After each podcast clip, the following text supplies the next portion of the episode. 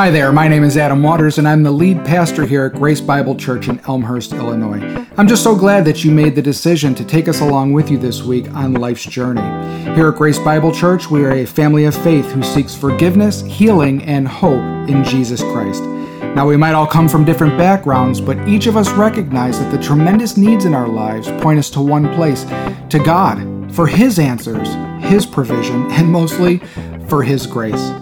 I hope the following program gives you a new perspective on who God is, who you are, and how you too might find forgiveness, healing, and hope in our Lord Jesus. Thanks for listening.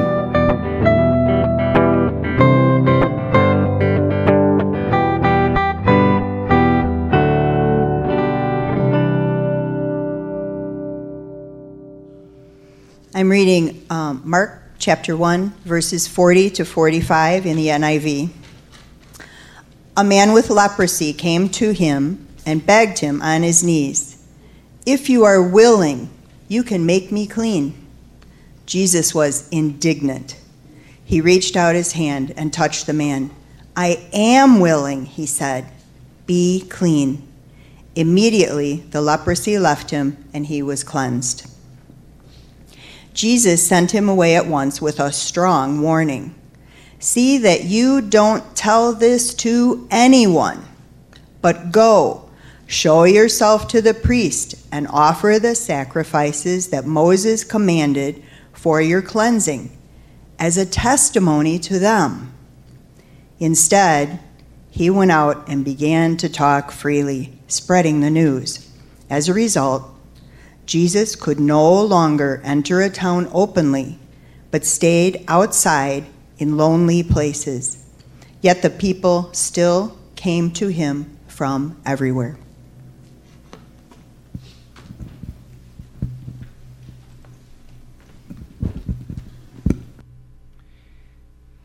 Calvin's at that age where he's beginning to ask about cars. What are we going to do? He's 16 now, he's going to be 17 in March, and so he's looking forward to purchasing his, purchasing his first vehicle.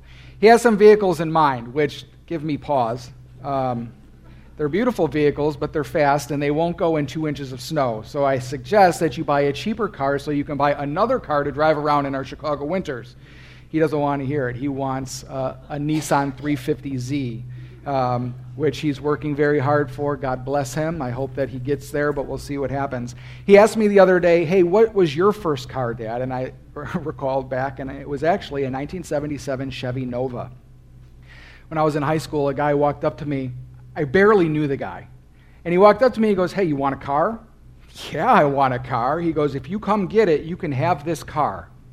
So I drove with my friend over to this guy's house, and there was, sure enough, a 1977 Chevy Nova that was up on cinder blocks that I needed to go to Victory Auto to get tires for so I could put it on. It had one donut on the back. All of the side panels were rusted out. It barely ran. And as I was about to drive it away, he says, Oh, by the way, there's no title.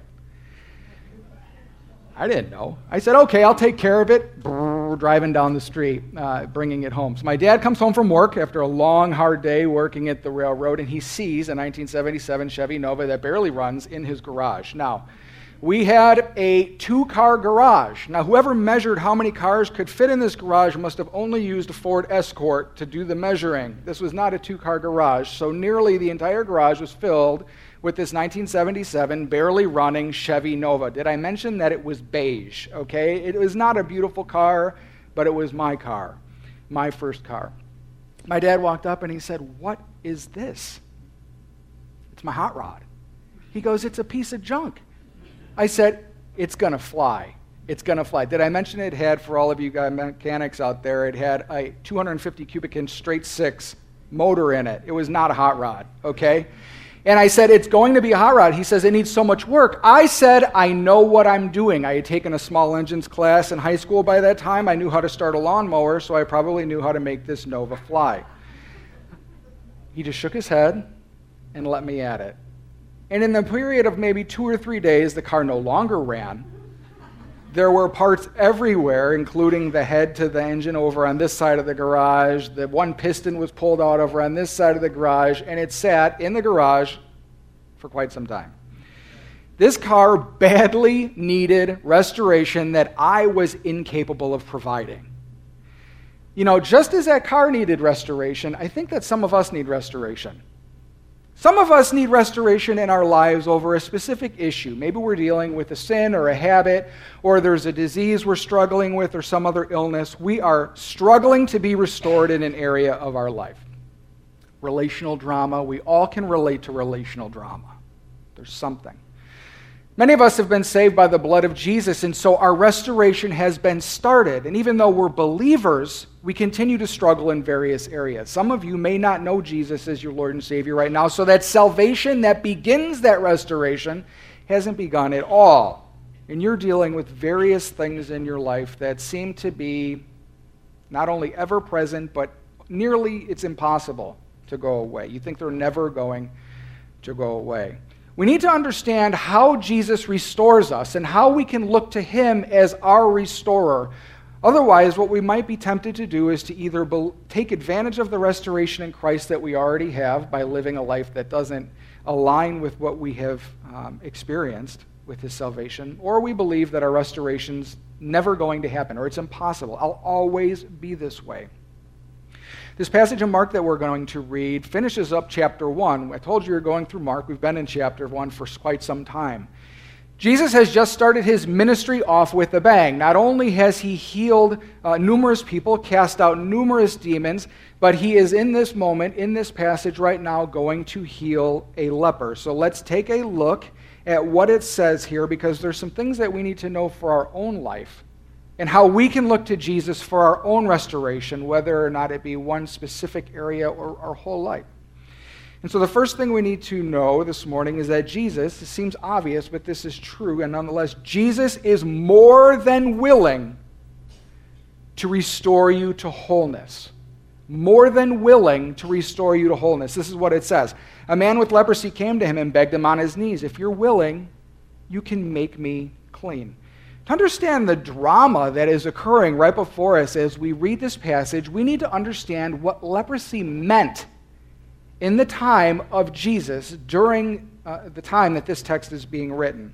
Leprosy, particularly in the Old Testament, was a constellation of skin disorders. It doesn't specifically say, like for instance, today, leprosy is called Hansen's disease. It's caused by a mycobacterium that occurs in the skin. It begins to eat away at the nerves and it causes uh, damage to be done to the flesh. Um, but in the Old Testament, it might not always be talking about Hansen's disease. It could be a whole myriad of skin disorders that were spoken about. So that's important to know as we're looking at this. There were severe implications to these infectious diseases, to the, what they call leprosy in the Old Testament. If we don't understand that, we're not going to understand how serious this passage is.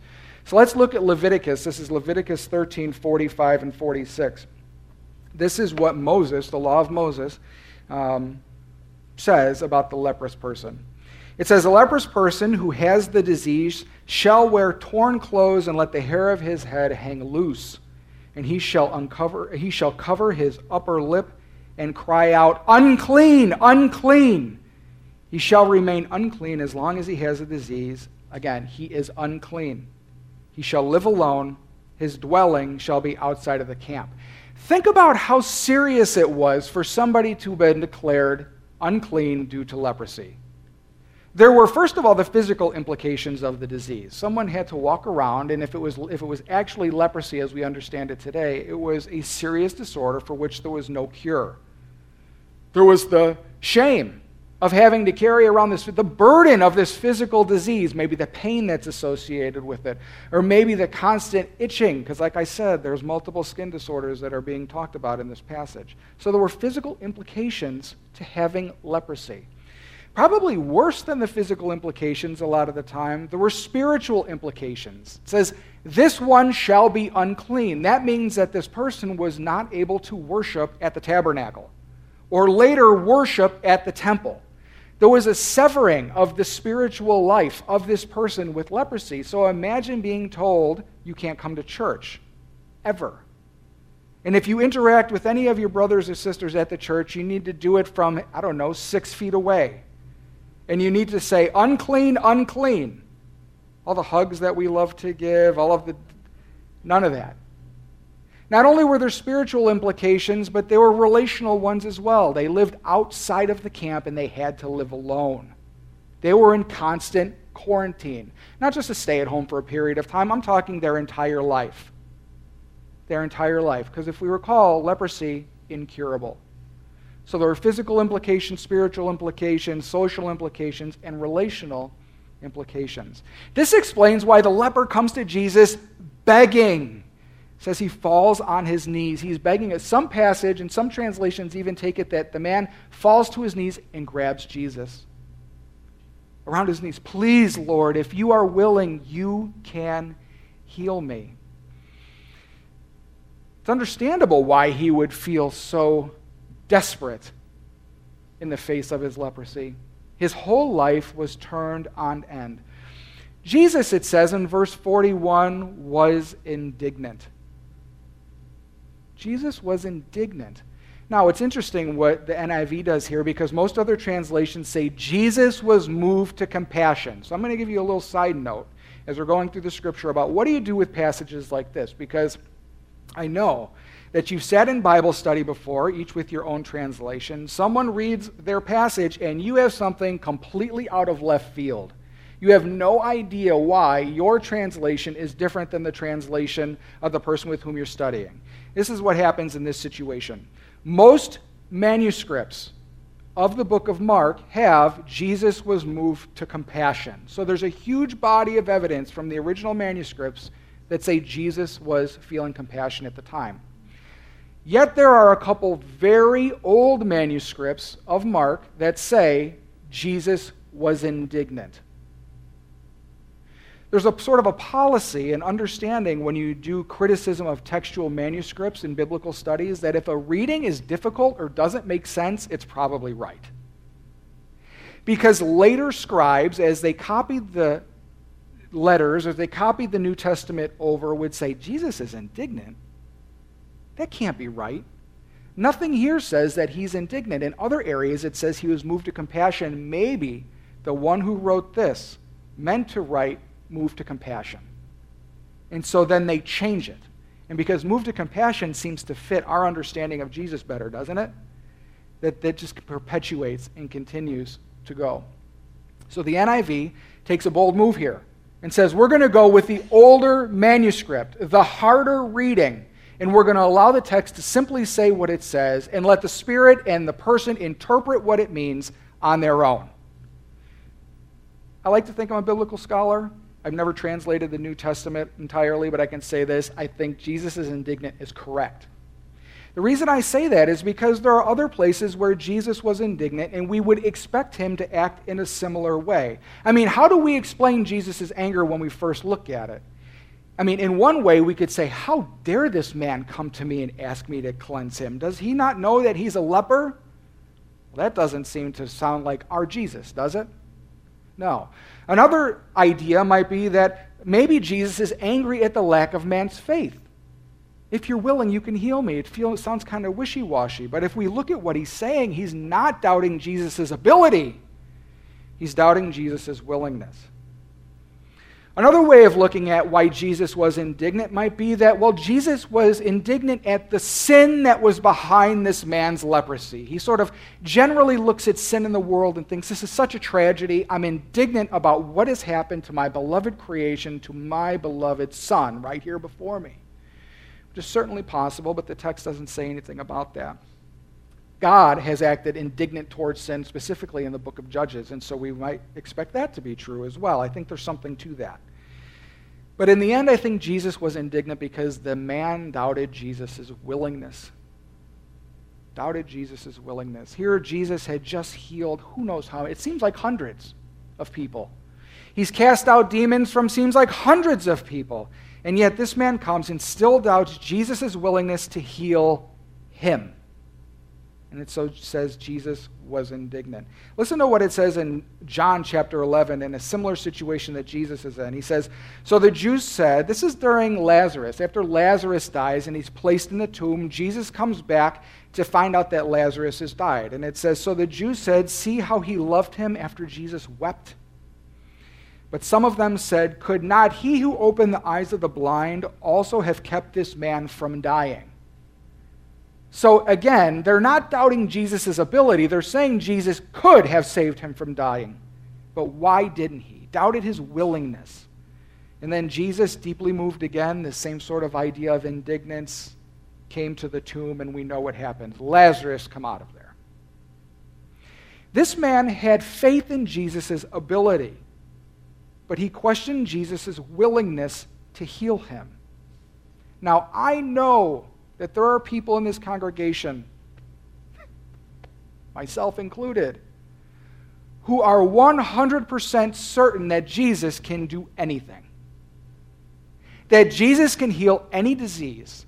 That Jesus can raise any person from the dead. That Jesus could cast out any demon. That Jesus can do whatever Jesus wants because Jesus is our creator and Jesus is all powerful. Where we have trouble is we say, I don't know that Jesus can heal my disease. I don't know that Jesus is willing to cast out my demon. I don't know that Jesus is willing to intervene in my life. And we doubt Jesus' willingness to heal us, even if we don't doubt his ability. I mean, if we look at the text and we apply it to our lives, we can need to tell ourselves that Jesus is indignant with the idea that he's unwilling to heal us. Maybe we tell ourselves, um, maybe we have been told, you know what, you need to remain outside the camp.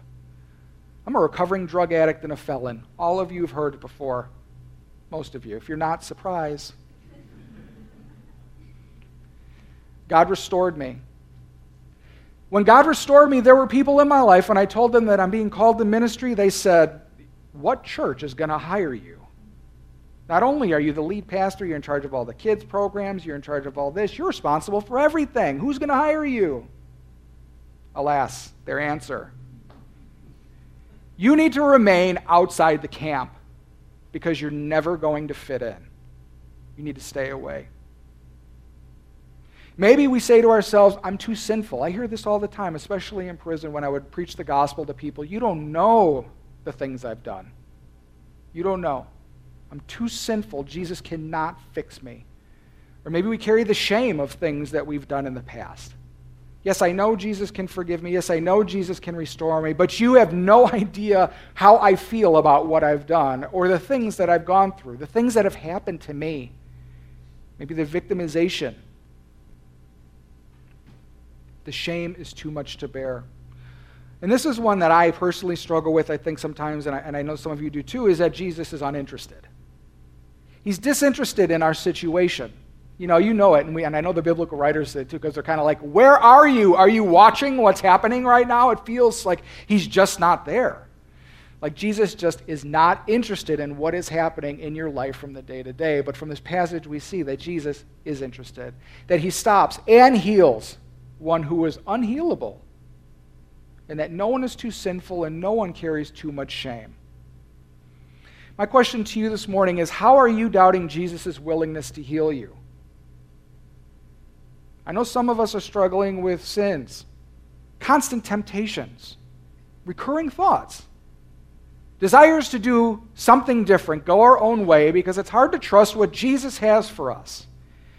It's hard to believe that Jesus could heal us, that he's willing to heal us.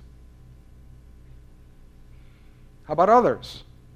How are you doubting about how Jesus is willing to heal those around you? I was talking to someone the other day, and I was suggesting that maybe this person in their life would get saved. And their answer was basically never. Jesus will never save that person. You do not know this person. This person is too far gone. But if anyone can attest to the fact that Jesus will go to any lengths to get somebody, it's me. Jesus leaves the 99 to go after the one. Nobody is outside of the Lord's reach and his willingness to heal them when they come to him in faith. It says he reached out his hand and touched the man. He says, I am willing, and declares, Be clean. The fact that Jesus touched this man is scandalous. Remember, we learned in Leviticus that you can't even, t- you need to walk around. I thought it's so interesting. In the Old Testament, it says you need to cover your upper lip. Walk around and say, unclean, unclean. I mean, we're covering our upper lips, aren't we? Totally revolutionized my understanding of the passage. The fact that leprosy, by the way, leprosy is transmitted through airborne droplets. Okay? Now, this is written in Leviticus 3,000 years ago. They had no idea about airborne droplets, they had no idea about wearing masks. Yet God declares to them when someone is leprous, cover their mouth when they talk and stay away. There's a myriad of parallels here. That's like a whole nother sermon right here. But we'll let it say what it says. He reaches out and touches the man. He says, Be clean. Scandalous. This holy man, according to the Jewish understanding of leprosy, as we read in Leviticus, would never, ever allow himself to touch somebody who is sick with leprosy because their contagion, because they were contagious. Those people who touched a leper were unable to go to temple until they went through a whole quarantining process 14 days, by the way. Another parallel. So they never would allow themselves to touch or be touched by one with leprosy. Now, I want you to think about this man. His whole life, we don't know how long, maybe his nearly his entire life is spent severed from the community. The shame of being a leper, having to wear his hair long, his torn clothing, saying unclean, unclean to wherever he goes, wherever he, to whomever he comes in contact with. And in a moment, this religious man, the one who his entire life others had said to him, Stay away, says, Come. And touches him. Be clean. The years of trauma and abuse and pain gone in a moment. When other religious leaders had passed a sentence upon this man and said, You're unclean, stay away, Jesus passes salvation onto him. In that very moment, the leprosy is gone, and all of the wounds that went with it, not just the physical disease. Jesus desires to touch your wounds, the places in your life that you have been declared unclean or where you feel unclean. So come to him in faith and trust that he is willing and desires your healing. It says, immediately the leprosy left him and he was clean. I mean, imagine, what if my father came home from work the next day? And in the garage, instead of this tan, rusted out garbage, was a fully restored 1977, maybe navy blue with white racing stripes down the hood. And instead of a 250 straight six, it had like, I don't know, a 396 or a 454. How did this happen? He could only say it was a miracle. There's somebody who came along and did this. It would have been a miraculous undertaking that he totally did not expect. It would have signified that somebody new came on the scene. So know that Jesus is desirous of your restoration. This raises an important question. I'm coming to Jesus. I'm, i believe he can change me. I beg him on my knees, make me clean. Yet, for whatever reason, I continue to struggle. I continue to suffer. This disease hasn't left me. This habitual thought hasn't left me. What about then? This is what I want you to understand. This is an understand this is what it means when Jesus ushers in the kingdom of God. I want you to think about the whole earth because of the rebellion of Adam becoming enemy territory and God giving over the earth to enemy territory.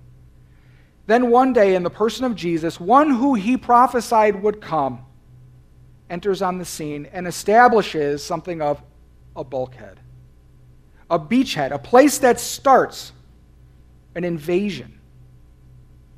And as Jesus moves from person to person at 2,000 years ago in Galilee and then through us even today, this kingdom grows. He declares that which is unclean, clean. He declares that which is unsavable, saved. Yet the full ushering in of what we see will not happen until the kingdom comes at what is known as the eschaton you know, the day of the Lord, the day we're all waiting for, the day when Jesus comes back and makes everything that which is already a reality now real to us. This is what I believe. I believe I already am healed. I believe that many of you already are healed, in that there is a gap between its realization to us and its realization in heaven.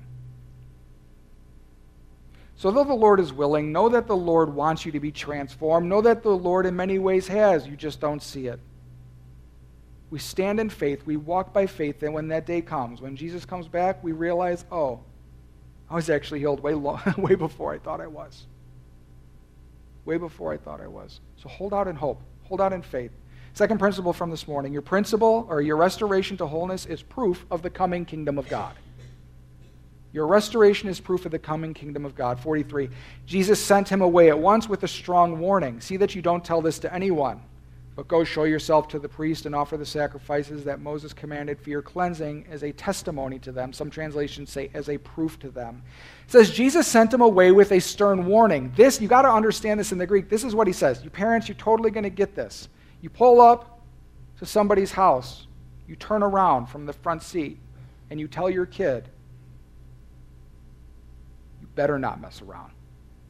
I want you on your best behavior here today. Do you understand me? Or how about this one? Do not embarrass me. Do not embarrass I got that one all the time. Do not embarrass do not embarrass me. And then, you know, the cycle of life, I turn around, do not embarrass me. Anyway. It's this stern parental warning to a child. Do not tell anyone who did this to you. Do not makes us ask why would Jesus say something like that? Why would he say that? He's so short. He says, See no one, speak to no one, but go to the temple. Well, why would Jesus do that? Well, part of the reason is, is that he's simply asking for the man's obedience. In the end, it kind of doesn't matter. Jesus is telling him, don't tell anyone. If I had just been restored, I think I probably would have went to the temple. But I don't know. I think we're too hard on the leper sometimes when we read this. What I think it is, more likely, is Jesus. Let me say it like this.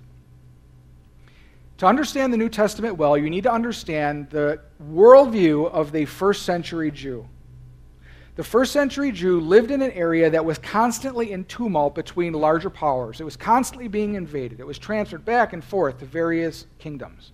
During that time, whenever something bad happened, they'd get squashed by another kingdom, whether it's not the Greeks, the Romans, the Egyptians, someone would come in and do damage, invade, and cause problems. The understanding started to develop was that every time this happens, it's because the Jews were departing from the covenant, the Old Testament covenant. So we need strict obedience. This explains why Pharisees were so stuck on the Old Testament law, because they believed if they did not follow this exactly, we're getting invaded. Something bad's going to happen. Every time something bad happened, it's because we're not obeying God. Okay?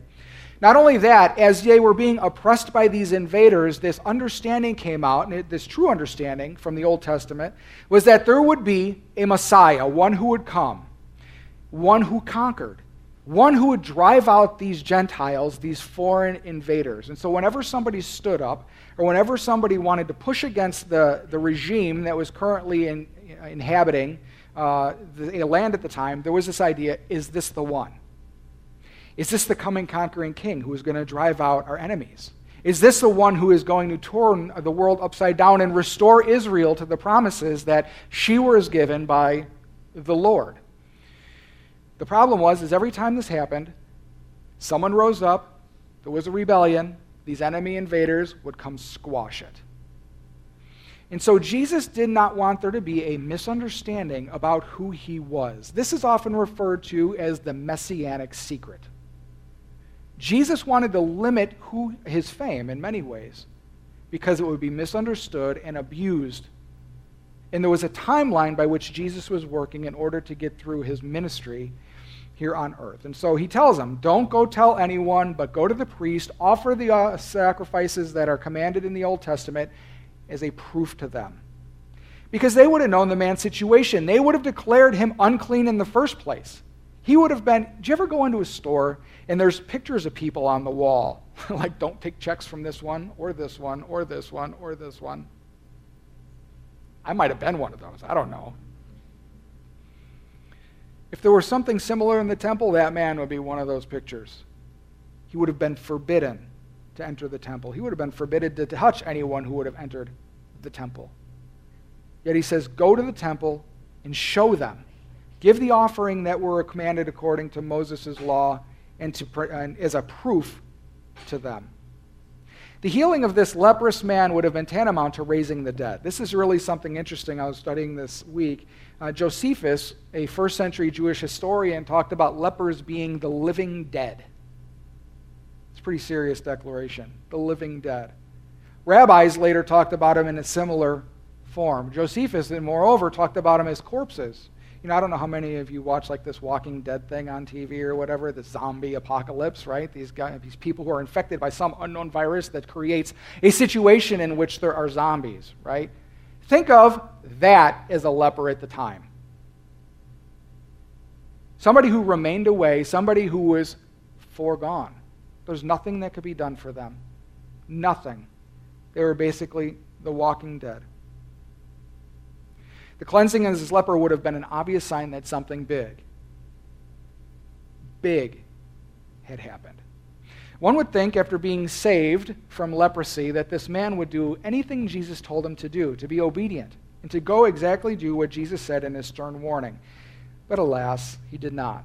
And this teaches us something. Third point from this morning disobedience after restoration inhibits Jesus' ministry to others. Disobedience after our restoration inhibits Jesus' ministry to others. Verse 45. Instead, he went out. He just got told, don't do this. Instead, he went out and began to talk freely, spreading the news. As a result, Jesus could no longer enter a town openly, but stayed outside in lonely places. Yet the people still came from him from everywhere. Yeah, he disobeyed, but in one sense, can you blame him? This man just walked around with leprosy his whole life. This man heals him. I, I don't know. It'd be like being, for me, like released from prison. What was that day like? Or maybe I had a disease that was incurable, suddenly cured. Nevertheless, whatever justification the man gave himself, his disobedience had consequences, just like our own disobedience has consequences. It says Jesus could no longer freely enter a town talked about why, because if he came in, they would have confused him as being the conquering king who was coming to restore Israel. It would have started an uprising. And Jesus had other plans at the time. Now, before we're too hard on our leprous friend, we need to look at ourselves. It'd be easy for us to say, well, he should have been told what to do. Why did he disobey? But we do this every single day. We can very easily get in the way of Jesus' ministry to others through our own disobedience. You know, sometimes we behave in a way that is incongruent with our restoration. So, for instance, let's say that my Chevy Nova got all restored, but when I drove down the street, it blew black smoke. The people looking said, Yeah, it sure looks good, but it's not restored. There's something still wrong with it. And it might question the person who came and did the restoration. Maybe they weren't so good after all. Sometimes what we say is incongruent with our restoration and inhibits Jesus' ministry to others. I mean, same idea. What if I had a brand new, newly restored Chevy Nova and it had the worst squeaking brakes you ever heard? Some of us have squeaky brakes from, from time to time. And as I drove down the street, yes, it looked beautiful. It seemed to be restored, but there was clearly, from it, what it was sounding like, something wrong with it. There are times that our behavior, our speech, our priorities, is not congruent with the restoration that Jesus has had in our lives. I don't know, maybe uh, the, what we prioritize is incongruent with our restoration. Let's say uh, the, instead of bringing the Chevy Nova out, I locked it in the garage under a tarp all the time. I didn't tell anyone that it had even been restored. Or maybe on the day when all of my other restored car friends were supposed to get together, I don't know, on a Sunday morning in order to exalt our restorer, we instead went to a pumpkin patch or something. If you're watching this later and you're at a pumpkin patch this morning because you're not at church, I'm not talking about you specifically. But really, what are we prioritizing in our life? We were all broke down cars that did not run. Jesus came in and restored us. He's our restorer. Yet we allow the pull of this life, our own flesh, to motivate us to disobedience. And sometimes that disobedience is not these overt acts, sometimes it's all just right here and right here. Yet we misprioritize our life. Our words, our behaviors, our priorities speak to the value of the one who restored us, speak to how we value, the value we place on the one who restored us. And so we need to make sure that when we are interacting with people after we've been restored, that we recognize that people are watching. That they're often not looking at us, they should be looking at the one who made us the way we are. So when people see me and they hear my story, the first thing I do each and every time, and I think everyone should be doing this, God did it. Jesus did it. Think about it. If you were responsible for your own restoration, what might that look like? I'd have the wrong tire on, I'd be wobbling down the street. It wouldn't run because I tried. I did everything. It didn't work. Only Jesus, our true restorer, is the one that can do it. So, in conclusion, number one, let's talk about our three points. Jesus is more than willing to restore you, He wants you to be healed. Do you believe that? Two, your restoration to wholeness is proof of the coming kingdom of God. Your proof. Your life is evidence to others. And three, disobedience after restoration inhibits Jesus' ministry to those people that your life is supposed to be assigned to. So get out of Jesus' way. So, what happened with my Nova? Well, after I destroyed it in the garage, months later, I don't know, it might have been a year later. Where's my dad? Is my dad in here? Downstairs. He's downstairs. Uh, it was months. It was a long time. Um, it finally got towed to Victory Auto Wreckers, the very place that I went to get tires for it. Um, I got no money for it. The door might have fallen off. I don't know if you guys know the commercial. Yeah, I hear some, some laugh. Um, I look back on it now and I realize I was delusional. I had I had no way, I lacked the competence, the power, the understanding, the resources, any of that to make this car what I wanted it to be. On top of all of that, when I really get honest, I just lacked the willingness. I just lacked the willingness to transform this car into what I knew it could be. Jesus is not me. Jesus is more than willing. Jesus wants to restore you when you come to him in faith. That restoration starts when we come to Him and ask for His salvation. Now, many of you here are children of God. You've been saved for I don't know how long. Many of you, a long time, I look around. Long time you've been walking with the Lord. But some of you have not. I don't know where you are with the Lord, but Jesus wants to heal you, and it starts with faith. You see, the sin that's in this world and in our hearts separates us from Jesus. It creates a gulf that's between us. Yet Jesus came on our behalf and took the punishment of that sin so that gulf could be bridged. The sins that you carry with you, the ones you often don't even know about, are creating a chasm between you and God that only Jesus' death can fulfill. Now, there are people who've been in this church for a long time. Like I said, I don't know your heart. But I know it's possible to sit here for 30 years and not to have truly come to the Lord in faith. That might be you today. This opportunity to come to Jesus is for everyone, whether or not you've been here for 30 minutes or 30 years. For those of you who are saved, this might be an opportunity to recommit yourself in faith to the Lord, to ask Him again to restore you and to trust in His willingness to do exactly that in some, I don't know, unknown area of your life that's between you and your God. And so, as I pray for you this morning, as we finish, I want you to take this time to get with the Lord and to ask Him, Lord, how am I not trusting you? Where am I unwilling to believe that you can restore me? Or maybe it's, Lord, I come to you in faith. I'm asking you to save me. I'm asking you to restore me here in this life and ultimately in the next. Let's pray. Jesus, we do thank you for your love for us and you're willing, Lord. You're willing. We trust that you are willing to make us new, to restore us to who you created us to be, Lord, imagers of who you are. We pray, Lord, in this moment that you would reveal through your Spirit to each and every one of us areas of our lives that need your restoration.